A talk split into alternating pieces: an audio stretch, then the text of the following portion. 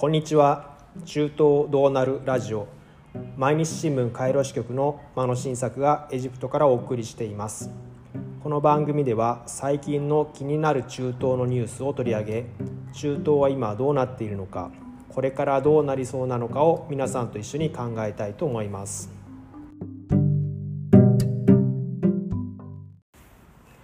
それでは本題に入っていきましょう。今回の気になるニュースはサウジアラビアで女性の人権活動家が釈放されたという2月10日のニュースです。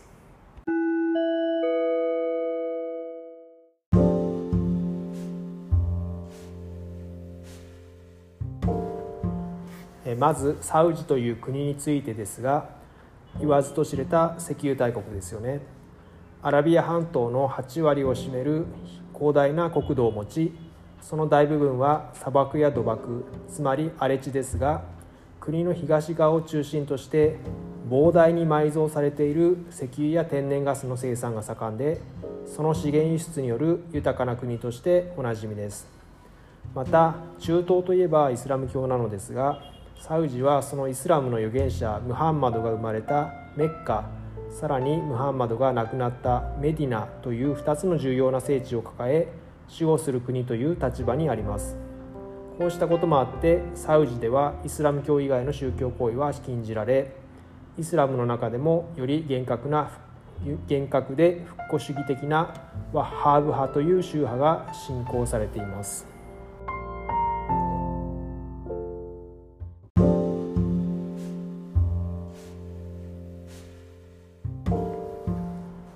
そしてサウジアラビアはサウード家という王家による王国です。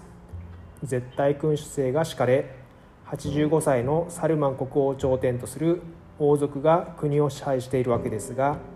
中でも国王の息子であるムハンマド・ビン・サルマン皇太子まだ若い35歳のこの皇太子が高齢の国王に代わって国の実権を握っているとされます。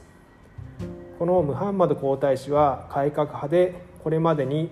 女性による自動車の運転を解禁したり映画館を解禁したりしました。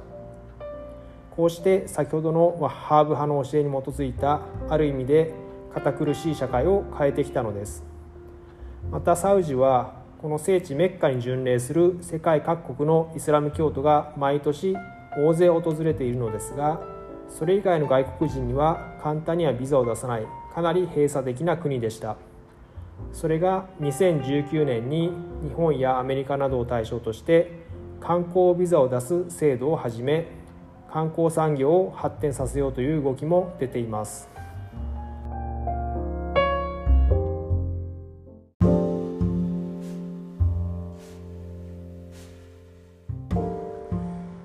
改革派のムハンマド皇太子なかなかいいじゃないやるじゃないという感じを受けるかもしれませんがサウジと皇太子には裏の顔があります。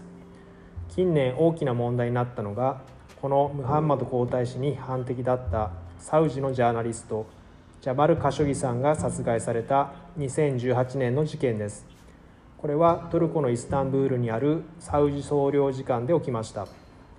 カショギさんはサウジ政府の関係者たちから首を絞められて殺され遺体をバラバラにされたのです。この事件についてムハンマド皇太子が直接関与していたという指摘がありますがサウジ政府は断固として否定しています。サウジとムハンマド皇太子の裏の顔はこのカシュギ事件だけではありません。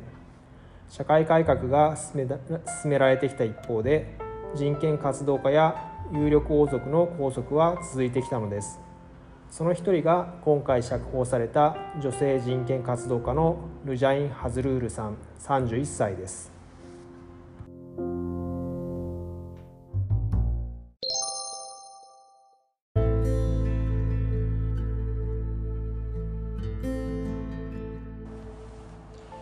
イスラムの教えが厳格に解釈されてきたサウジでは女性の社会活動が厳しく制限されてきました。ハズルールさんはこの状況を変えようと精力的に活動してきたのです。彼女はお父さんが海軍将校でサウジの中では比較的リベラルな家庭に育ちました。幼少時には数年間フランスで暮らしたこともあるそうです。そして若い世代らしく Twitter などの SNS も駆使してサウジで最も発信力のある女性の人権活動家と言われてきたのです。彼女が中でも力を入れたのが女性による自動車運転の解禁を求める運動でした。お抱え運転手がいるような裕福な女性以外はサウジではタクシーで移動するしかなかったのですがこの移動の自由こそが女性の社会進出にとって不可欠と彼女は考えたためです。2013年には自分が運転している姿の動画をインターネットに投稿して国内で大きな反響を呼びました。2014年12月には隣のアラブ首長国連邦 UAE からサウジへ車で入国しようとして捕まり73日間拘束されたこともあります。また女性の地方での参政権が初めて認められた2015年には立候補も試みました。しかしこの時には投票用紙に自分の名前が記載されないという、まあ、ひどい扱いを受けてしまったのです。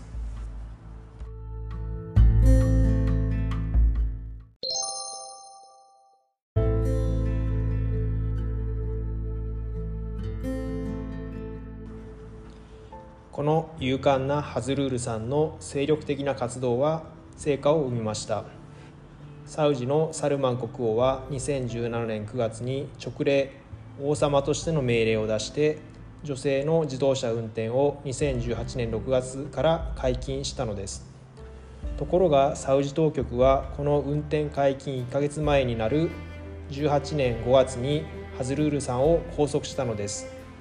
時をほぼ同じくして十数人の人権活動家が相次いで拘束されました。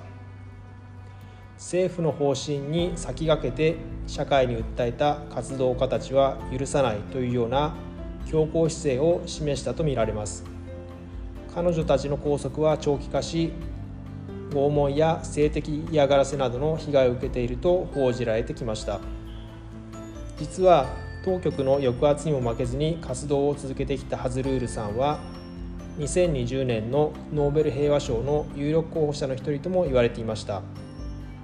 そこで私は毎日新聞カイロ支局のスタッフを通じて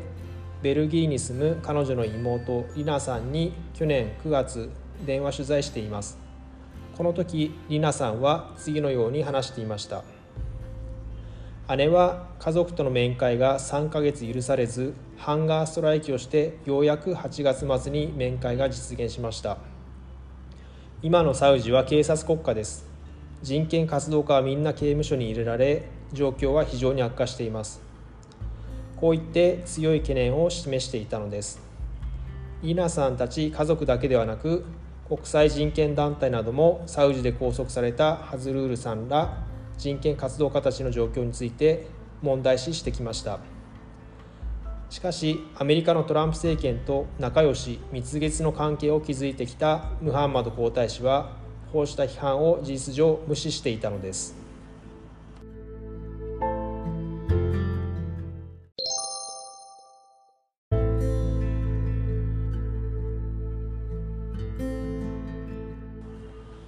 前置きの説明が長くなりましたがここからが今回の気になるニュースの本題です。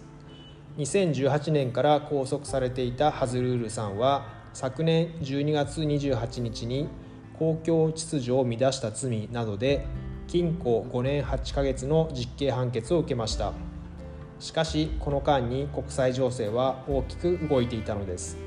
そうアメリカの大統領だったトランプさんが11月の選挙で落選し民主党のバイデンさんが大統領になることが決まったのです。バイデンさんは今年1月の就任前から民主的価値観や人権の問題に優先的に取り組んでいくという方針を打ち出してきました。サウジについてもこうした価値観に基づいて関係を見直すと明言していたのです。サウジはアメリカが後ろ盾でいてくれることが非常に大事な国なので対応を迫られました。ある意味では分かりやすいですよね。こうして2月10日にハズルールさんが釈放されたのです。バイデン大統領は直ちにこの釈放は正しい行動だと歓迎するコメントを出しました。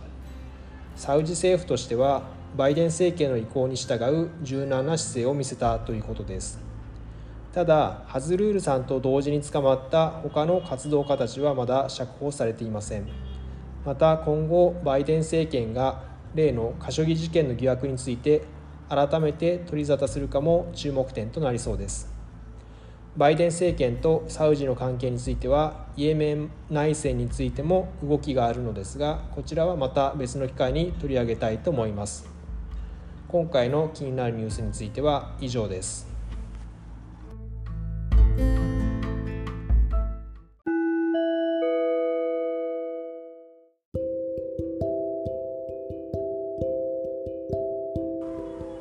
えさて最後に最近のエジプトについて少しお話しします。日本はまだ寒い日々が続いていると思いますがエジプトでは冬が終わりつつあります。日中の気温は二十数度あって夜はまあ10度くらいとやや冷えるのですけれども暑すぎず寒すぎず快適です。コロナさえなければ今が一番の観光シーズンなのだと思います。せっかくなので私も先日カイロ郊外にある有名なギザの三大ピラミッドに行ってきました。それなりに観光客はいるのですけれどもコロナさえなければもっとかなりたくさんの人でにぎわっていたんだろうなと思います。私がこのギザのピラミッドを見に来たのは2013年のお正月以来2度目です。当時もアラブの春の後の不安定な時期だったのでピラミッドは結構空いていました。今回も、まあ、あの空いているピラミッドだったんですけれどもこのピラミッドに行くと、まあ、古代エジプトの歴史とこの巨大な建造物の迫力を味わえるんですがもう一方では次々と声をかけてくるさまざまな客引きを交わすという必要があります。特に一番熱心なのが観光ラクダです。ガイドブックを見るとラクダからは簡単に降りられないのでものすごい高値をかけてくるといった情報が出ています。ラクダに揺られながらピラミッドを眺めたらすごくいい思い出になりそうですが怖くて試せません。これがもし明朗会計適正料金だったらもっとお客さんがつくのになといつも思ってしまいます。ちなみに他の客引きは土産物売りなどなのですが日本人相手には山本山全部100円などとまあユーモラスな日本語で声をかけてきます。多分20年ぐらい同じ売り文句をずっと言っているような感じがします。さて季節の話をしましたがエジプトでは果物で季節を感じられます。夏はマンゴーが美味しいと以前にお話ししましたけれども冬の今はイチゴですとかザクロが魅力的です。ザクロは中東が原産と言われています私はこれまでこのザクロ、えー、まあその小さなプチプチがいっぱい入ってる果物なんですけれどもこの種を口から出すのが面倒だなと思って敬遠していたんですけれども、まあ、ちょっとあの知り合いの人にザクロは種ごと食べていいんだよというふうに、まあ、こちらではそうやって食べるんだよというふうに聞いてスーパーであの、まあ、粒になってあのプラスチックのパッケージに入っているザクロを買ってきました。で早速食べてきた食べてみたんですけども、まあ、とても爽やかな甘さと酸味がマッチしていてで種もまあ割とバリバリっとこう簡単に噛めるのでなかなかこれはいいなという感じですね。で他にちょっと変わった果物もあります。小粒のミニトマトのような形をしていてまあオレンジ色をしてるんですけれどもパクッとこう口に入れると甘酸っぱくてなんとなくこうマンゴーのようなエキゾチックな香りがあります。でこれは何だろうというと実はこれはハランカシという食用のほおずきなんです、まあ、日本のほおずきと見た目はちょっと似てるんですけれども、まあ、中はちょっと違っていてなかなか美味しい果物です。これもエジプトの冬の果物だそうです。で今2月なんですが3月になるとエジプトは砂嵐のシーズンハムシーンというのがやってきます。支局のエジプト人スタッフたちは春が一番苦手と話しています。これがハムシーン砂嵐が来るからですね。でハムシーンが過ぎると今度はもう猛暑がやってくるのでまあ、あの快適な今のうちに外出を楽しんでおきたいなと思う今日この頃です。それでは毎日新聞カイロ支局の間野新作がお送りする中東どうなるラジオ。第5回はこの辺でお別れです。前回お届けしたシリアとウクライナ2つの戦争の話は長文コラムにまとめて毎日新聞のサイトに掲載しました。ご興味あれば一読いただければ幸いです。それでは今後も可能な限りはこの中東ドーナルラジオ週1回の更新を目指していきたいと思います。最後はエジプトの挨拶でマースサラーマーさようなら。